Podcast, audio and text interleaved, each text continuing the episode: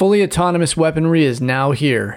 The only question is how long will humans remain in the loop when it comes to future military conflicts? Occasionally, we on FS Insider like to go beyond the scope of economics and finance and discuss the latest technological developments, in this case, when it comes to fully autonomous weaponry.